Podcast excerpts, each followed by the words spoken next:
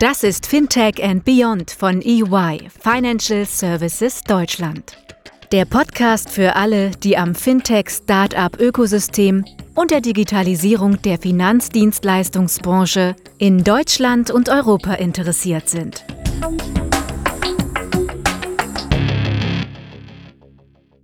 Hello and welcome to the latest episode of EY Fintech and Beyond, our podcast for all topics related to fintech and the transformation of financial service industry.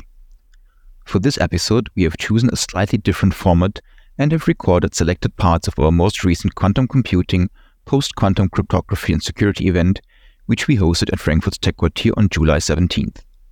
Quantum computing, a revolutionary technology with the potential to transform industries, is rapidly gaining relevance in today's technological landscape.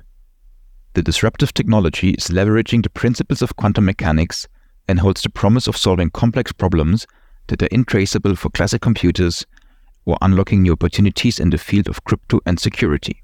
This event was aimed at everyone interested in quantum computing, following a high level insight into quantum computing, while at times also diving into more technical details, ensuring a comprehensive understanding of this groundbreaking and still developing field. It was moderated by my colleague Christopher Schmitz, and he will start with some introductory remarks. In the subsequent panel discussion, he will be joined by Jose Maria Moreno, EY Wavespace Madrid leader, Ulises Arranz, Senior Quantum Expert, and Carlos Abellán, CEO of quantum technology startup Quside. To conclude the session, we have captured some remarks and comments from the on-site audience. My name is Peter Fricke, and I hope you will enjoy this upcoming episode. Let's start. Really lovely to welcome all of you here. Uh, we see that quantum computing is obviously a very difficult theme for people to comprehend. Uh, we find it's super interesting, super complex, very relevant going forward. Um, as we all know, that um, there are crooks out there that even have started downloading gigabytes of data encrypted in the hope of encrypting it in the, in the future. And we will see in a minute that is actually going to happen so at some point in time. And I'm very, very happy to have today um, people here with us that are experts on the theme. Quantum computing has the ability or the potential to really transform industries. It's really rapidly gaining relevance, as I already indicated. Um, and of course, crypto and security is the core focus area of what we're talking about now. It started out a little bit earlier with a different focus, but I think core concerns now, how to use the technology and what it means to us from a security point of view are in crypto. We also do a panel at the end, so uh, please invite, you're happily invited to ask any questions you like. Uh, we have the very rare opportunity to have our team from Spain here, who are the experts within EY, uh, doing kind of a, the um, yeah center of competence on quantum cryptography. And please use the opportunity. Um, so we have, on top of that, um, also a guest speaker from Quside um, over here. It's basically also a a guest that will talk about the application of quantum technology. So um, I think to, without further ado, let's get started. Yeah, so we have a panel now. So we have a couple of people that you already saw today. Uh, I have a couple of questions, but if you have more, Hilde, just give it to them and they will answer. So please take a seat, guys. So as a, as a standard large corporation, um, in, in, terms of your knowledge, how much would I have to spend to be quantum ready in the next, let's say, let's say, five years? Probably no one's know, because the question is just not only to be ready in general terms as a company. There is some risk that exists if you are not ready. That has to be included also in the equation.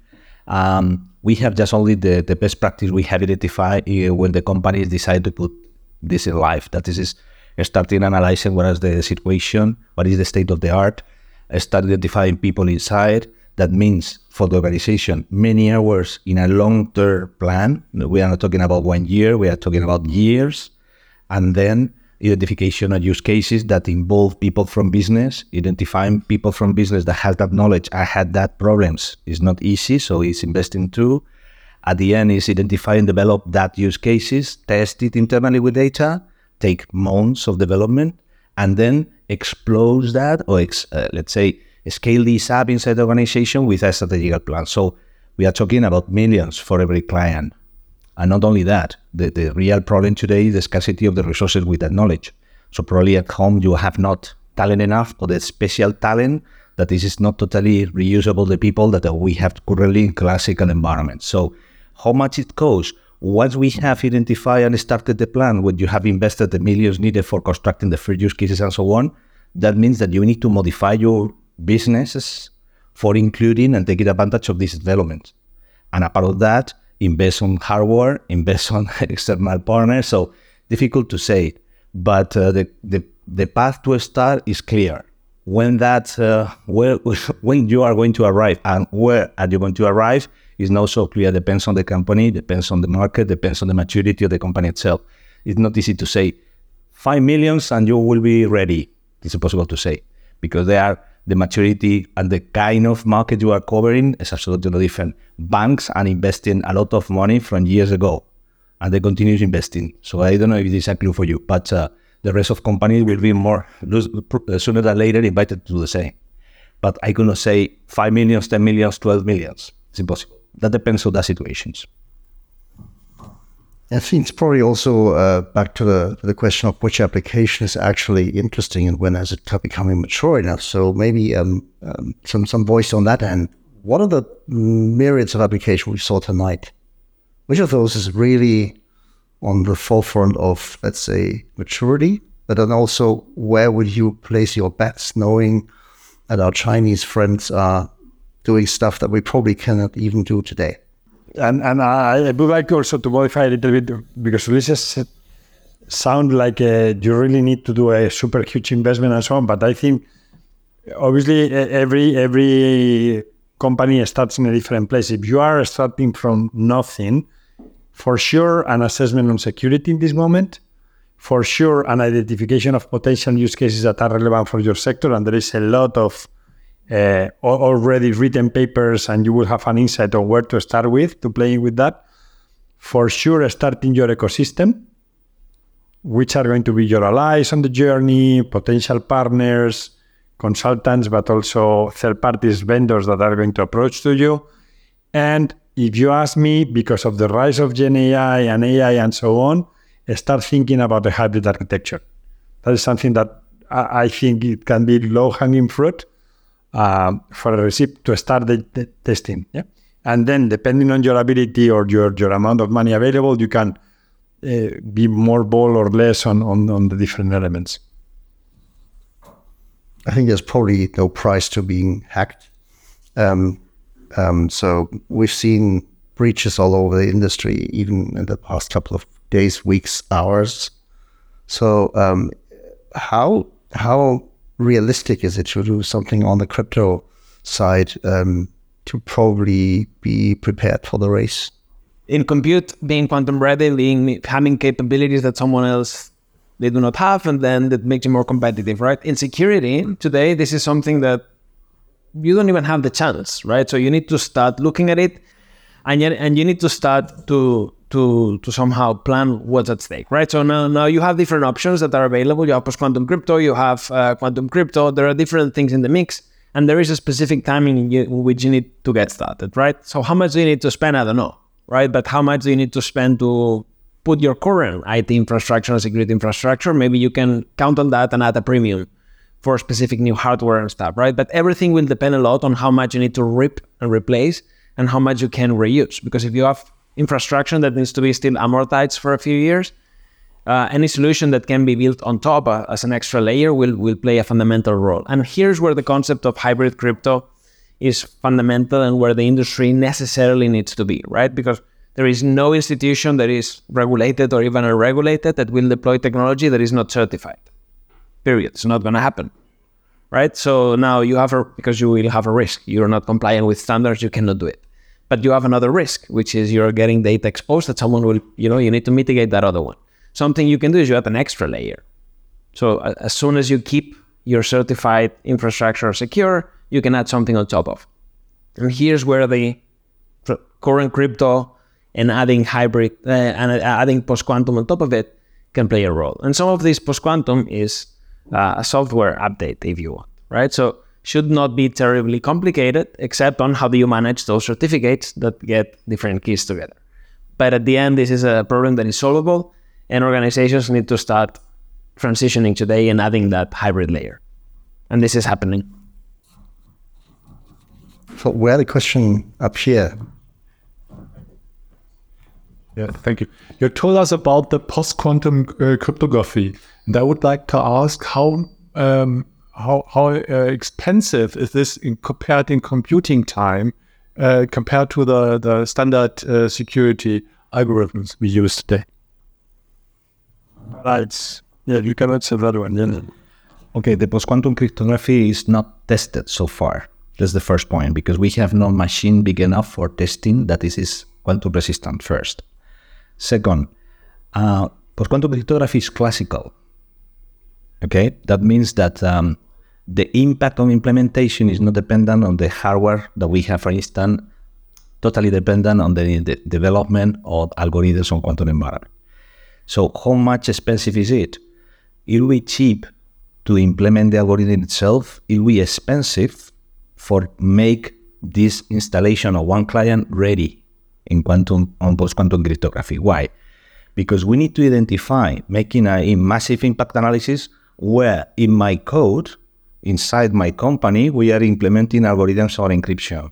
And then substitute this part, those, this, those pieces of code for the new ones that include a mix of classical quantum algorithms, uh, sorry, classical encryption and post-quantum encryption. You know what I mean? At the end, we are facing like a Y2K or Euro project that we leave 20 years ago. It's massively impacted in all the organizations. So the cost of the of the software itself is not high, but the cost of be ready for solving all the problems where you have that distributed in your organization could be high. Yes, maybe I, I'm confused a little bit. I'm asking for the expense uh, uh, refers to the, the the way of computers, and it's. Uh, it was a question how much more computational time you need, because because uh, you have uh, nevertheless the possibility to increase the secure, security amount in classical algorithms by increasing the, the, the, the bit lengths of the key. And therefore, I'm asking, is this post-quantum cryptography more efficient than using larger keys? Standardization, there are a selection of different algos depending on the use case and the performance for that use case. And by performance is time and computational needs, basically. So, so that that's what the, the standardization process, apart from being secure, as you said, I can create a super length, but that will not compute at all. So, so this, this is exactly what needs on their standardization process. And every algorithm has got an evaluation of performance and security, yeah, based on length and, and computational needs. So, so the answer it depends uh, on the. I think now there are four already selected. They have completely different profiles under this perspective. For instance, NIST was trying to specialize some of the algorithms for some of use cases, as uh, Chema said. It's not the same, the volume of information and the criticity of information of a typical massive IoT environment than the encryption of communication in a bank.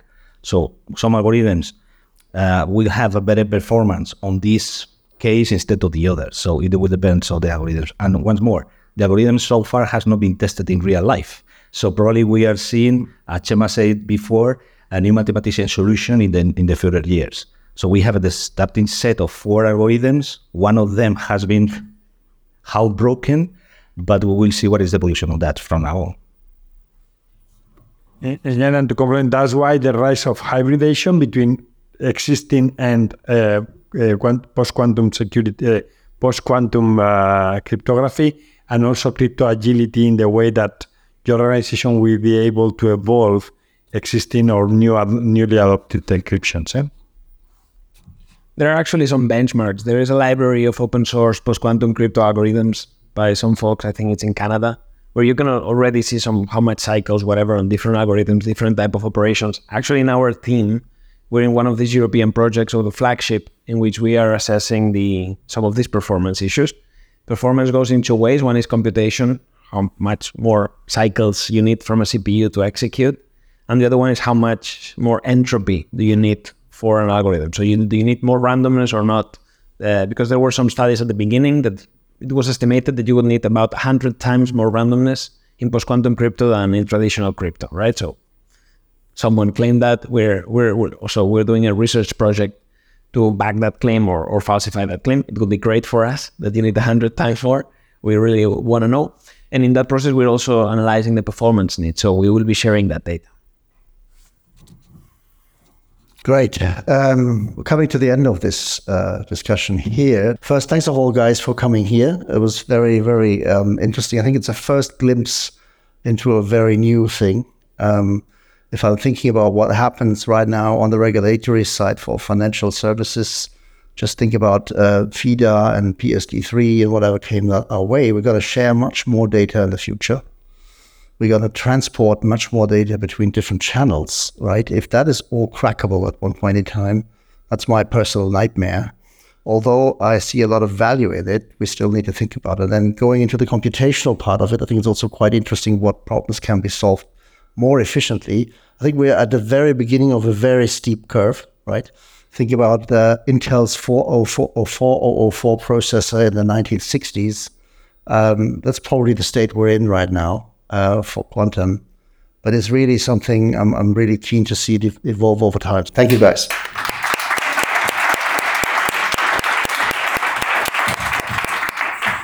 So, hi, Giacomo. Hi, Jannik. Could you maybe quickly introduce yourself and uh, the company you're representing today? Sure. Uh, I'm Giacomo. I'm venture building manager at Neosfer, a 100% subsidy of Commerzbank. And I'm Jannik, software engineer at Neosfer.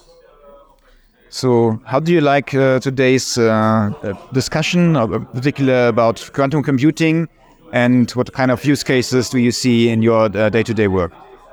Well, I really enjoyed the discussion, and I'm like from the economic part. Therefore, it was pretty new stuff for me, and I really enjoyed like the potential that quantum has in the financial services industry, especially regarding like portfolio optimization and also like fraud detection. Yeah, hi. Um, um, my name is Niklas Hegemann. I'm uh, one of the founders of JoS Quantum. We are sitting in TechQuartier since 2019 and developing quantum algorithms and software, like down to the compiler level, and uh, working with clients to uh, create and develop uh, prototypes that in the future can be used with quantum. So the topic for us is really relevant um, both the computing side but also the um, security side is actually very interesting because um, the technology can be applied already and it's here. So depends a little bit for whom it's relevant and like what kind of protocols are secure and what not. Um, but basically, we are the yeah go-to startup company in Frankfurt in Germany about quantum computing and quantum technologies. Great. Thank you very much.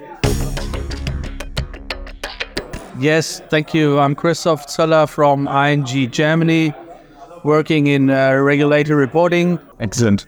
So, what brought you here today for this uh, kind of event? Yes, I'm, I'm always interested in new technology and um, what keeps bank alive. Uh, it means what enables us to be better than others. So the topic was very interesting today, but actually, as I'm just a user of systems, I uh, I was a bit confused about the topic and did not really understand the, the whole approach. But what I understood is that quantum computing is um, is a technology I think that can make the, the difference um, for the business. Uh, but um, as a user, um, yeah, I think the, the key enabler is is how fast you can bring your system from from the, from uh, input to output, and I think this also for banking industry. Uh,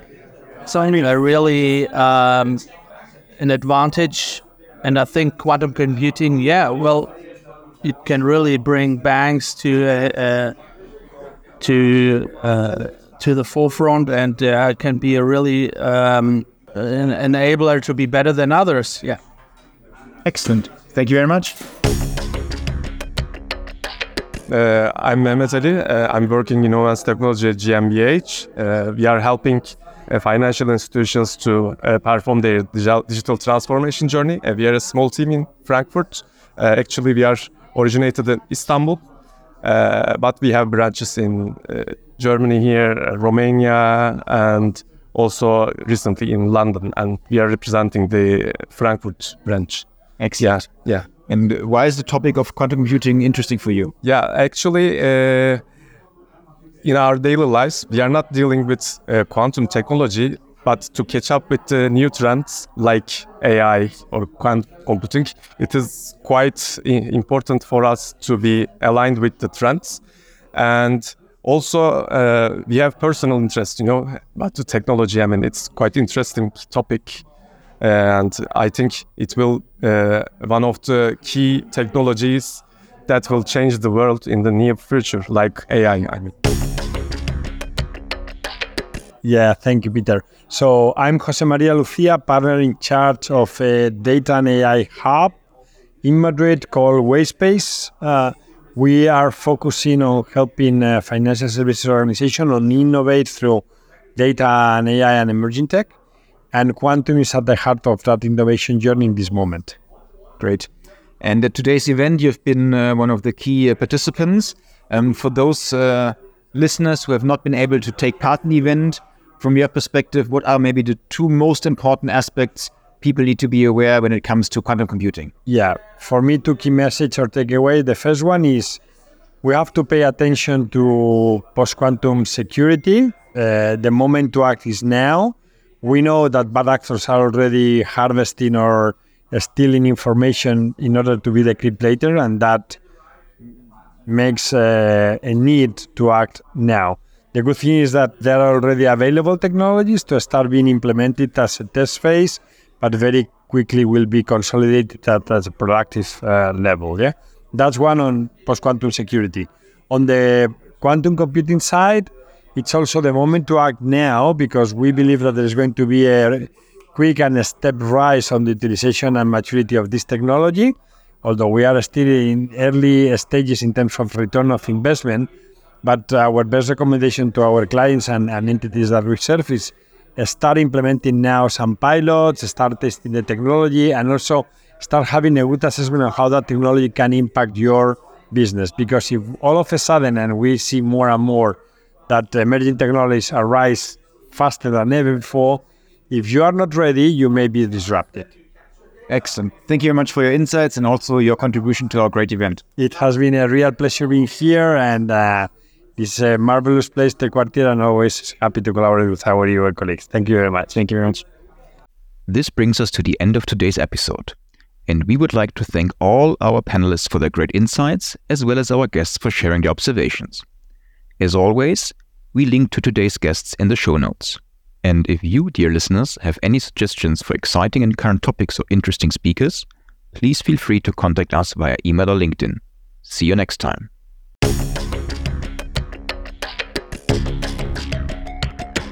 Das war Fintech and Beyond von EY Financial Services Deutschland. Ihr seid herzlich eingeladen, mit uns die Inhalte des Podcasts zu gestalten. Meldet euch einfach unter der E-Mail-Adresse eyfintechandbeyond.de.ey.com mit Feedback, Vorschlägen oder sonstigen Anregungen.